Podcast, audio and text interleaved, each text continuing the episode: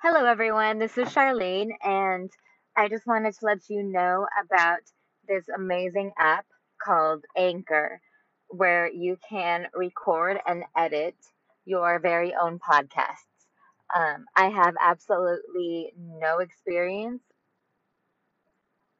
podcasting, and this app has made it so easy to finally start making this dream of mine come true. Um, I highly recommend it. You can easily edit all of your audios. Um, you can add background, images, and music. So I highly, highly recommend this app. Um, just go to the App Store and download Anchor to get started.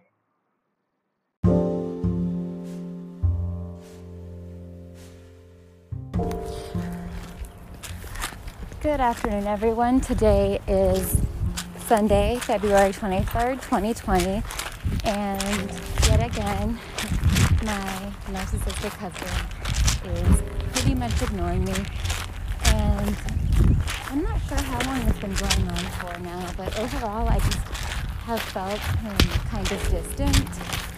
And I'm kind of going through a tough time myself because I'm trying to decrease my intake of stimulant medication that I've been prescribed for ADHD, um, as well as decrease my intake of benzo- benzodiazepines that I've been prescribed for anxiety. Um, so it is difficult for me, and you know, being the fool that I am, um, I did confide this in him, or I confided in him and told him what I was dealing with and that I was struggling and feeling kind of depressed.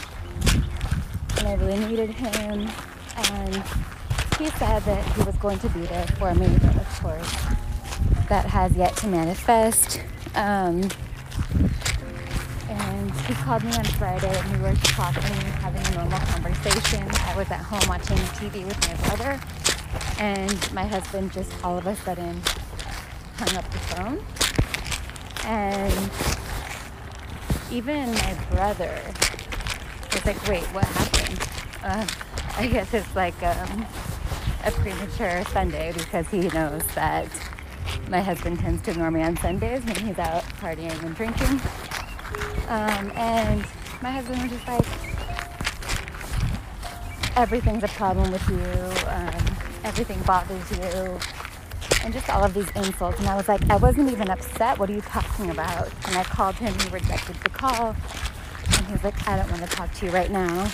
And um, I was just, today, I, I am feeling a little bit down. But,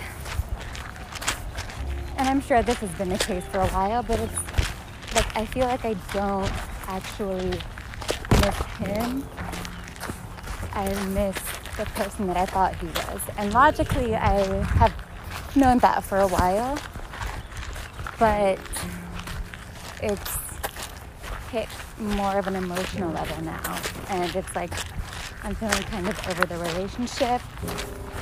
And if I didn't have plans to go see him in three weeks from now, I honestly don't know if I would still be talking to him right. I don't know.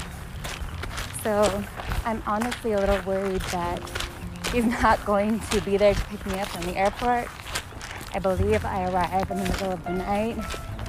So I should probably start checking into other options in the event that I can't count on him for that. Um, as I've said, in general, I can't count on him to support me. But when it comes to keeping track of my stuff, um, picking me up, getting me to the airport, um, actually, even making appointments with my psychiatrist and taking me there and helping me fill my medications. Um, I've always been able to count on him. So we'll see. I will keep you all posted. I hope you all are having a wonderful weekend. Thank you.